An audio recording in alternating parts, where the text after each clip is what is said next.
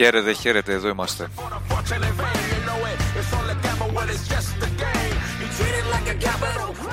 Είμαι ο Διονύσης Δεσίλας και είμαστε εδώ στο νέο επεισόδιο, νέο podcast του παναθηναϊκός24.gr Έχουμε να συζητήσουμε πάρα μα πάρα πολλά διότι ήταν και μια εβδομάδα η οποία είχε αρκετά θεματάκια τόσο για το παρόν ε, και για το μέλλον όσο φυσικά και για το παρελθόν με τα όσα ε, ζήσαμε τις τελευταίες μέρες με τα αφιερώματα και το ντοκιμαντέρ για το έπος του Webley.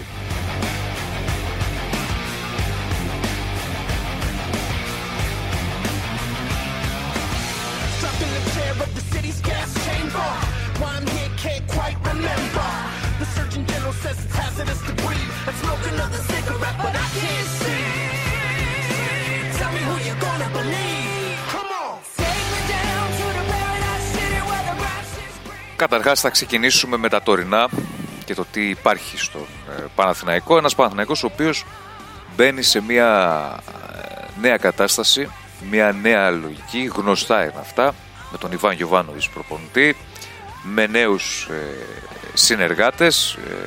έχει γίνει γνωστό το πιο φρέσκο, το πιο πρόσφατο είναι ότι ο Παναθηναϊκός θα έχει στο team του Γιωβάνοβιτς τον Μαρτάκο και τον Δανιλίδη. Ο Δανιλίδης ήταν ο πρώην γυμναστής του ε, ΠΑΟΚ και ο Μαρτάκος ήταν για πολλά χρόνια αναλυτής στον Ολυμπιακό. Αυτοί οι δύο άνθρωποι ε, είναι οι νέες προσθήκες ε, στους, στο team του Γιωβάνοβιτς μαζί με τους υπόλοιπους που γνωρίζουμε, δηλαδή τον Κόντι, τον Κολομπούρδα και τον Έρακ. Έτσι διαμορφώνεται το νέο τεχνικό team υπό τις οδηγίες του Ιβάν Γιωβάνοβιτς το οποίο έχει ήδη πιάσει δουλειά, απλώς θα ανακοινωθεί από την ε, Δευτέρα για ένα ε, νέο επί του θα τα αναλύσουμε στη συνέχεια όλα αυτά.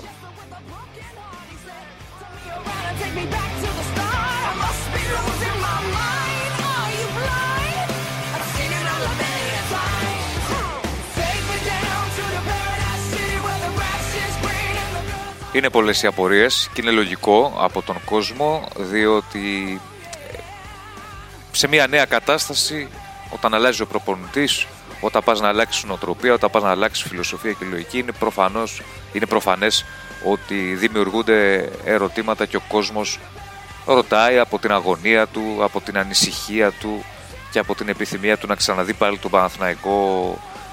Μια μεγάλη ομάδα ή μια ομάδα αν θέλετε που θα έχει την οτροπία της μεγάλης γιατί το τελευταίο όσο μεγάλος παραμένει ο Παναθηναϊκός το τελευταίο τα τελευταία χρόνια ε, έχει χαθεί.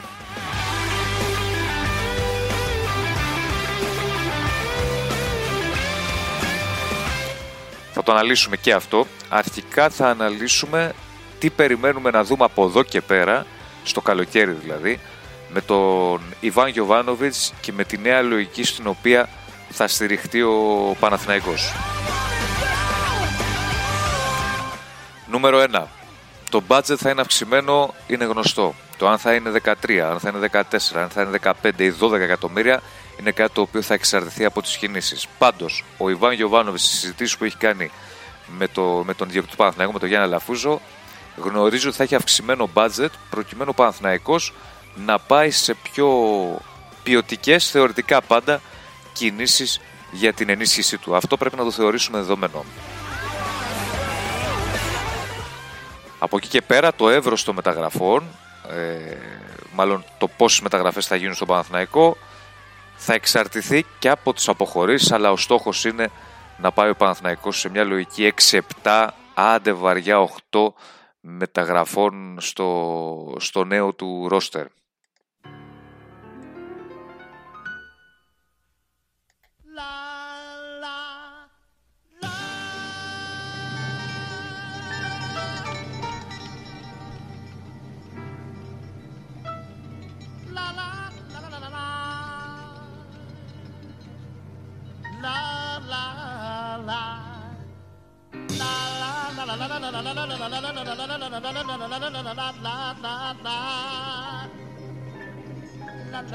la la la la la la la la la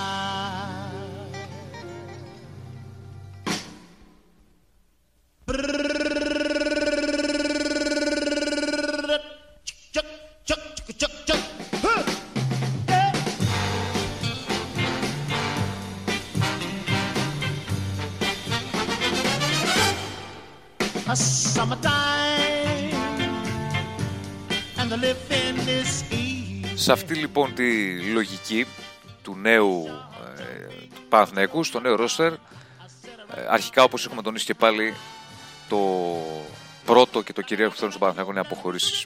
Αποχωρήσεις πολλές, πάνω από 10, διότι θέλει ο Ιβάν Γιωβάροβης να πάει σε ένα πιο ευέλικτο ρόστερ και αν βάλουμε και τις μεταγραφές που πρέπει να γίνουν, αν βάλουμε και τη β' ομάδα που θα δημιουργηθεί και κάποιοι θα πάνε εκεί κυρίως νεότεροι, καταλαβαίνει κανείς ότι θα έχουμε αρκετές ε, αποχωρήσεις από τον ε, Παναθηναϊκό αυτή τη χρονιά. Από Δευτέρα νομίζω ότι θα έχουμε μια πιο ξεκάθαρη εικόνα στο τι θα γίνει ε, πρωτήσουμε τις αποχωρήσεις. Εντάξει υπάρχει του Καμπετσί στην Κεσδέπε, θα υπάρξουν και άλλες αποχωρήσεις. Ο Αϊτόρ είναι ένας ποδοσφαιριστής που είναι υποψήφιος και ψάχνεται κιόλας ο ατζέντης του, διότι έχει και ένα καλό όνομα στην μανατζερική πιάτσα. Έχουν ακουστεί διάφορα για το Χουάνκαρ, ο οποίος Χουάνκαρ πρέπει να πω βέβαια ότι είναι στις πρώτες επιλογές του Γιωβάνοβιτς. Τον πιστεύει ο νέος προπονητής του Παναθηναϊκού.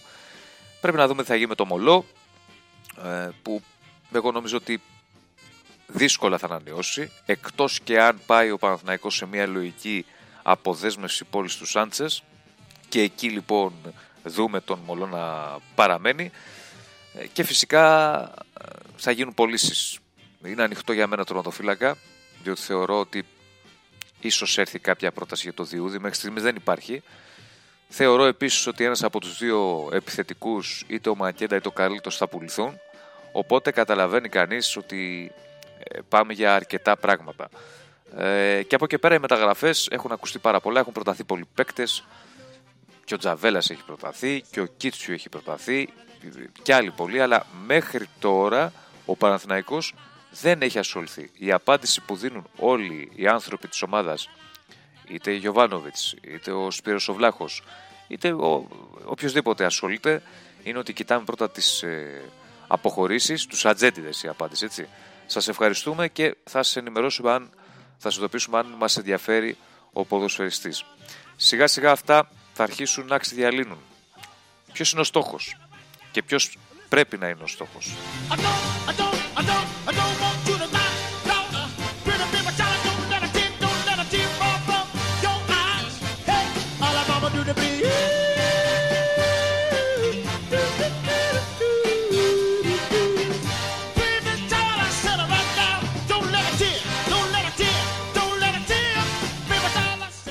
Ξεκάθαρα ο Παναθηναϊκός μπαίνει πάλι σε ένα καθεστώς πίεσης.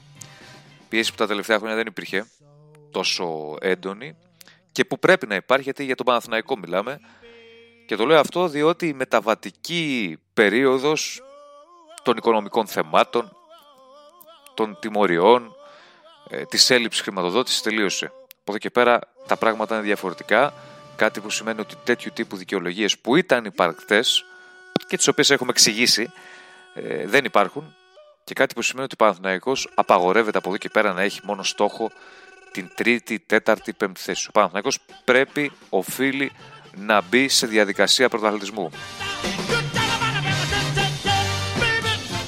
Άρα λοιπόν αυτός είναι και πρέπει να είναι ο στόχος και νομίζω ότι θα έχει ιδιαίτερο ενδιαφέρον ένα ε, ερώτημα τέτοιο στον Ιβάν Γιωβάνοβιτς όταν θα παρουσιαστεί ε, και θα κάνει τη συνέντευξη τύπου ε, έτσι για να απαντήσει και ο ίδιος ο προπονητής του Παναθηναϊκού που ξέρει από πρωταθλητισμό.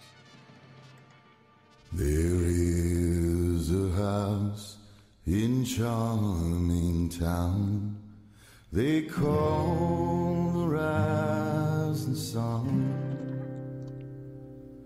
And it's been the ruin of many a poor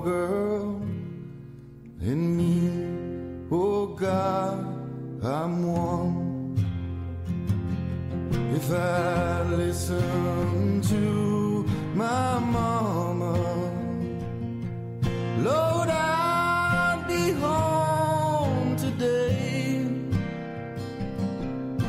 But I was young and foolish, the handsome rider led me astray.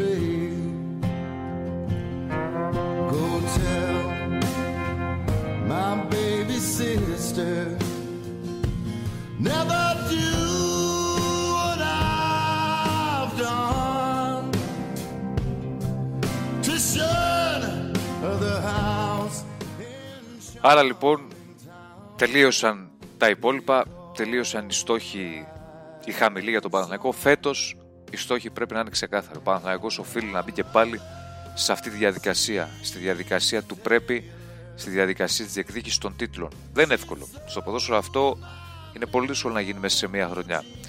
Πρέπει όμως να κινηθεί προς αυτή την κατεύθυνση. Πώς θα γίνει αυτό; Αυτό θα γίνει με ένα, δεν μου αρέσει η λέξη, αλλά εντός αγωγικών ξεσκαρτάρισμα του ρόστερ και με την προσθήκη ποιοτικών ποδοσφαιριστών, με μια άλλη λογική και νοοτροπία μέσα στην ομάδα από τον πρώτο μέχρι τον τελευταίο. Πρωταθλητισμό πρέπει να κάνει ο ίδιος ο ιδιοκτήτης, από τον ίδιο τον ιδιοκτήτη, μέχρι τον προπονητή, μέχρι τα στελέχη, μέχρι τους ποδοσφαιριστές, μέχρι τους φροντιστές. Ε, καταλαβαίνετε, φαντάζομαι τι εννοώ. Αν δεν γίνει αυτό από τον πρώτο μέχρι τον τελευταίο, η νοοτροπία δεν θα αλλάξει τον Παναθηναϊκό και η φιλοσοφία. Αυτό που έχει χάσει ο Παναθηναϊκός τα τελευταία χρόνια είναι η ταυτότητά του. Αυτή την ταυτότητα πρέπει να την ανακτήσει, πρέπει να την ξαναβρει. Δεν θα τη βρεις σε 6 μήνες και σε 3, θα τη βρεις σταδιακά. Αλλά για να τη βρεις την ταυτότητα αυτή, θα πρέπει να την αναζητήσεις. Θα πρέπει να έχεις αυτό το στόχο. Κάτι έχασα και πρέπει να το βρω. Όσο μένουμε στο κάτι έχασα, α έχει χαθεί αυτό, α τελείωσα, να περασμένα μεγαλεία και α ο μεγάλος Παναθηναϊκός του παρελθόντος και δεν προσπαθεί ο Παναθηναϊκός αυτό να, να το έχει πάλι, να, να, να έχει στόχο να ξαναβρει τον εαυτό του, να ξαναβρει ποιος είναι, ε, δεν θα το δούμε ποτέ. Από εδώ και πέρα λοιπόν αυτό πρέπει να γίνει. Έγιναν λάθη, κάποια σωστά, αλλά τα περισσότερα λάθη πρέπει να δούμε από εδώ και πέρα πώς θα πορευτεί ο Παναθηναϊκός. Ε, πάντα με τα τωρινά δεδομένα. Δεν ξέρω αν αύριο μεθαύριο αλλάξει η διοίκηση, αν αύριο μεθαύριο έρθει κάποιος άλλος. Μιλάω για τα τωρινά δεδομένα. Οφείλει λοιπόν όλο το κλαμπ συνολικά να κάνει μια στροφή 180 μοιρών. Ο Ιβάν Γιοβάνοβιτ είναι ένας προπονητής ο οποίος έχει κάνει πρωταθλητισμό. Θα δούμε αν θα τα καταφέρει στον Παναθηναϊκό. Πρέπει ξαναλέω να γίνουν πολλά. Δεν αρκεί μόνο ένας προπονητής που πρέπει να βάλει τη δική του ταυτότητα. Οφείλουν όλοι να κάνουν πρωταθλητισμό και σιγά σιγά να δούμε επιτέλους το κανονικό Παναθηναϊκό. Ο κανονικός Παναθηναϊκός φυσικά δεν είναι αυτός των τελευταίων ετών. Ο κανονικός Παναθηναϊκός, για να κάνω και μια γέφυρα για τα όσα είχαν γίνει για τα όσα είδαμε μέσα στην εβδομάδα και να πάμε και λίγο και σε αυτό το κομμάτι είναι ο Παναθηναϊκός του 71 είναι ο Παναθηναϊκός του 85 είναι ο Παναθηναϊκός του 96 είναι ο Παναθηναϊκός του 2002 και του 2003 είναι ο Παναθηναϊκός του 2010 αυτή είναι η κανονική Παναθηναϊκή ή ο κανονικός Παναθηναϊκός, κανονικές ομάδες Παναθηναϊκού και προς αυτή την κατεύθυνση πρέπει να ξαναπάει επιτέλους το τριφύλι.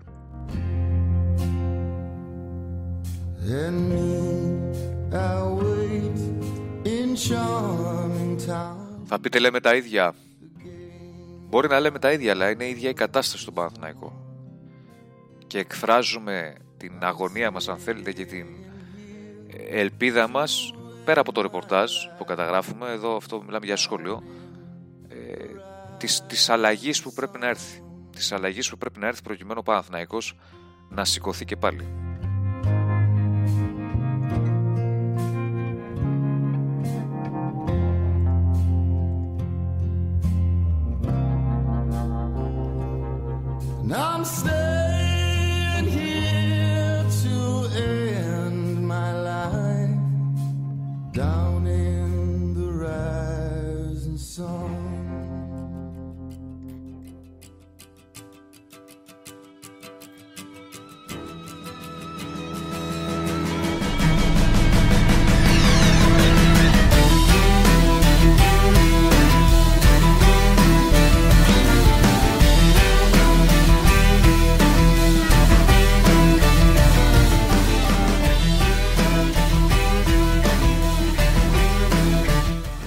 Και να σηκωθεί και πάλι λοιπόν, θα το ξαναπούμε, πρέπει να βρει ο Παναθηναϊκός στη χαμένη ταυτότητα τόσο στο, στη διεκδίκηση των ελληνικών στόχων όσο και στην επιστροφή στα ευρωπαϊκά κύπελα προκειμένου να, να επιστρέψει αρχικά, να συμμετάσχει, να ανεβάσει τη βαθμολογία του και να δούμε πάλι πράγματα του παρελθόντος τα οποία δεν είναι εύκολα, δεν υπάρχει άλλος δρόμος όμως. Εξού και το Rise Again που ακούμε.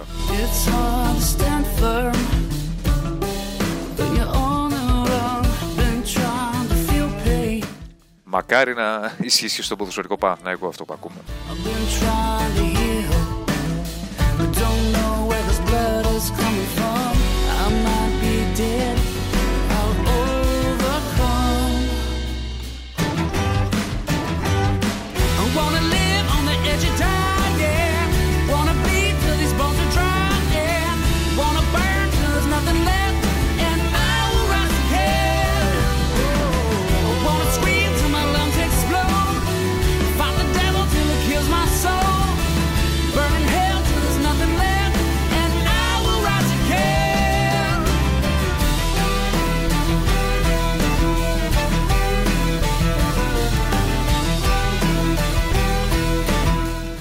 Τώρα να πάμε και στο ντοκιμαντέρ και τα αφιερώματα για την σπουδαία πορεύτηκα του 71. Παναθηναϊκός ο οποίος παραμένει μέχρι και σήμερα η μοναδική ομάδα που έχει συμμετάσχει σε τελικό κυπέλο πρωταθλητριών και θα πούν πολλοί ναι τα αφιερώματα του παρελθόντος αλλά το τι κάνει τώρα η ομάδα παιδιά είναι άσχετο το ένα με το άλλο είπαμε ο Παναθηναϊκός πρέπει να ξαναγίνει αυτός που ήταν αλλά δεν σημαίνει ε, το γεγονός ότι περνάει μια πολύ μεγάλη κρίση τώρα η ομάδα και ο σύλλογος σε κάθε επίπεδο, ότι δεν πρέπει να ε, ξεχνάς, ότι δεν πρέπει να τιμάς και πρέπει να ξεχνάς το παρελθόν. Το παρελθόν παραμένει παρελθόν. Ό,τι γράφει δεν ξεγράφει. Και το παρελθόν οφείλει να είναι οδηγός και για το μέλλον.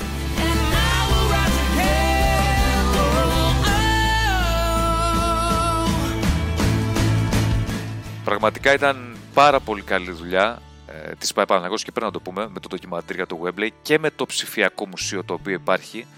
Το βλέπετε αν μπείτε στο PAO.gr, ακολουθείτε το ανάλογο URL και μπαίνετε. Πολύ σοβαρή δουλειά, υψηλό επίπεδο και νομίζω ότι το δύσκολο σε αυτές τις περιπτώσεις είναι να καταφέρνεις να κερδίσεις τον κόσμο με κάτι το οποίο είναι χιλιοπεγμένο, χιλιοεπομένο. Έτσι το Webley 50 χρόνια έχουν γραφτεί εκατοντάδες αφιερώματα, έχουν γίνει εκπομπές αυτό το οποίο είδαμε τώρα όμως, νομίζω να μια ξεχωριστή δουλειά, πάρα πολύ ωραία, με πλάνα έχρωμα, με έτσι συγκινησιακού τύπου περιγραφές από τους πρωταγωνιστές.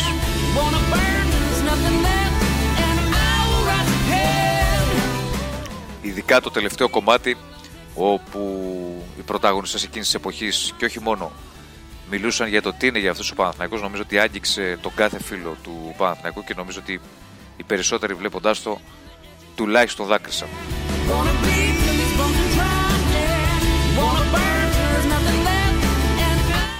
Θα ξαναπώ ότι όσα χρόνια διαπεράσουν αυτό που είχε γίνει το 71 δεν μπορεί να σβηστεί με τίποτα.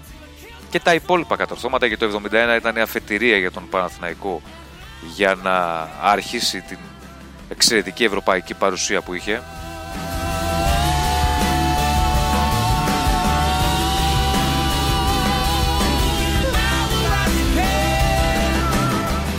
Και κλείνοντας και με το τελευταίο κομμάτι του ντοκιμαντέρ θα σας πω εγώ ότι ο, ο Παναθηναϊκός είναι αυτά τα οποία είδαμε δηλαδή ο Παναθηναϊκός είναι το κλάμα ή το δάκρυ αν θέλετε και η συγκίνηση του Αντώνη Αντωνιάδη όταν ε, έλεγε στο τέλος του ντοκιμαντέρ ότι ο Παναθηναϊκός είναι η οικογένειά μου.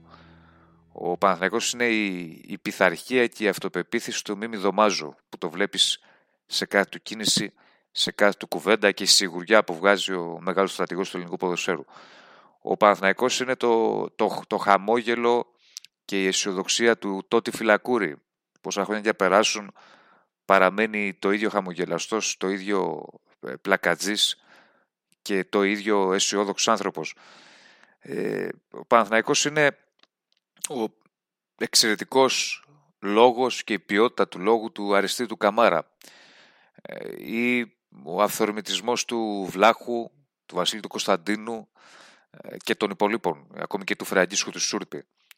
Ε, επίσης ο Παναθηναϊκός είναι και το ήθος και η πώς να το πω, ποιότητα επίσης ε, και αυτή η εξαιρετική κουλτούρα του ιστορικού του Αλέξανδρου Κιτρόεφ ε, που μιλούσε για το, το μεγαλείο του συλλόγου, για το fair play και για τις βρετανικές αρχές τις οποίες πιθανότατα έχει η ομάδα. Ο Παναθηναϊκός είναι όλα αυτά. Ε, ο Παναθηναϊκός πάνω απ' όλα είναι μια τεράστια ομάδα με έναν ευρωπαϊκό χαρακτήρα. Αυτός ο ευρωπαϊκός χαρακτήρας ήταν ε, στο DNA αν θέλετε του, του συλλόγου, της ομάδας παραμένει μέχρι και σήμερα παρά την αποχή από τις ευρωπαϊκές διοργανώσεις. Παραμένει αυτή η ταυτότητα, αυτό το DNA όπως είπαμε με την διαφορά ότι ε, είναι ε, κάπως πίσω, κάπως σαν χαμένη εντός αγωγικών γι' αυτό και πρέπει ο Παναθηναϊκός πάλι αυτό να το βρει. Όπως επίσης ο Παναθηναϊκός είναι τα λόγια του Ροκίδη ε, του παλέμαχου ποδοσφαιριστή του Γιώργου του Ροκίδη στο φινάλε για τη λεωφόρο, για το γήπεδο και για τις ρίζες αυτής της ε, πολύ σπουδαίας ομάδας. Ας ελπίσουμε ε, τέτοια πράγματα να, να τα ξαναδούμε. Αρχικά με την ανάσταση εντός του ποδοσφαιρικού Παναθηναϊκού, με την αλλαγή όπως είπαμε της νοοτροπίας, με την αλλαγή των σκέψεων και της φιλοσοφίας όλων στο κλαμπ προκειμένου η ομάδα να αρχίζει και πάλι να γράφει χρυσές σελίδες και να περάσει σε μια δόξα την οποία έχει στο παρελθόν. Θα τα δούμε όλα. Μακάρι, το ευχόμαστε, το ελπίζουμε ε, και ο κόσμος φυσικά που έχει τη δική του αγωνία. Είπαμε δεν είναι εύκολο, δεν αναφέρομαι σε τελικό ευρωπαϊκού ε, κυπέλου. Ε, αναφέρομαι στη σταδιακή επιστροφή σε κάθε επίπεδο, στον πρωταθλητισμό και στον ευρωπαϊκό χαρακτήρα αυτές τις ομάδες. Να θυμόμαστε πάντα, ξαναλέω, ότι το παρελθόν μπορεί να πετολεί οδηγό για το μέλλον. Αρκεί βέβαια στο παρόν, επειδή είναι διαφορετικές οι καταστάσεις και οι συνθήκες σε σχέση με άλλα χρόνια, να βάζουμε και κάποιες πιο μοντέρνες, πιο σύγχρονες πινελιές, έχοντας και την τεχνογνωσία ε, του σήμερα, ε, προκειμένου να δημιουργούμε μια ομάδα ανταγωνιστική. Αυτά εν ολίγης, θα κλείσουμε με το γνωστό σε όλους «Έχω στο Λονδίνο μια δουλειά» εκείνης της εποχής, στους στίχους του Φραγκίσκου Σούρπη, αλλά σε μια διαφορετική εκτέλεση. Δεν ξέρω αν το έχετε δει. Τις τελευταίες, το τελευταίο διάστημα στο YouTube υπάρχει ένα κανάλι «Οι Ρουλαλάδες», γνωστοί σε όλους μας τι ήταν οι Ρουλαλάδες, απλά έχει φτιαχτεί μια μπάντα έτσι από κάποιους Παναθηναϊκούς, κάποιους φίλους Παναθηναϊκού πιο ρομαντικούς, πιστοί σε μια άλλη εποχή όπου με το δικό τους ξεχωριστό τρόπο τραγουδούν διάφορα τραγούδια και συνθήματα για τον Παναθηναϊκό και έχουν κάνει και μια διασκευή του «Έχω στο Λονδίνο μια δουλειά». Με αυτό θα κλείσουμε. Ε, θα τα πούμε σύντομα, πιθανότατα την άλλη εβδομάδα. Θα τα πούμε και μέσω εκπομπών στο παναθηναϊκός24.gr και με τους αδέλφους, τον Τάσο, τον Κώστα, τον Βασίλη, τον Θάνο, τον Πάνο. Να ξέρετε ότι μέσα στην εβδομάδα έρχεται μια πολύ δυνατή συνέντευξη στο κανάλι του Παναθηναϊκού24.gr. Δεν μπορώ να σας πω περισσότερα τώρα, αλλά θα τα δείτε σύντομα. Να είστε καλά.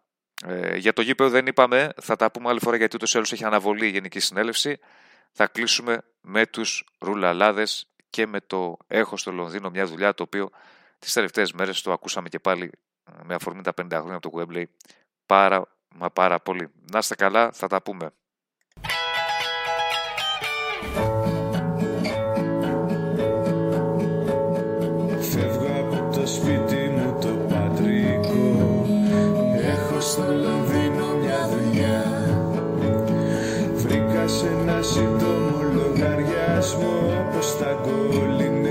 Σαν τα φιλιά.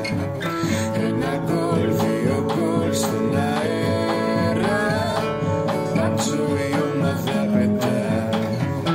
Ένα γκολ, δύο γκολ τέτοια μέρα Άνοιξη έχει καρδιά. Όταν θα γυρίσω θα στο ξαναπώ. Όσο μ' αγάπης πως αγαπώ Πράσινο μαντιλίδι σε στα μαλλιά. Τώρα έχω στο Λονδίνο μια δουλειά. Τζενεσές με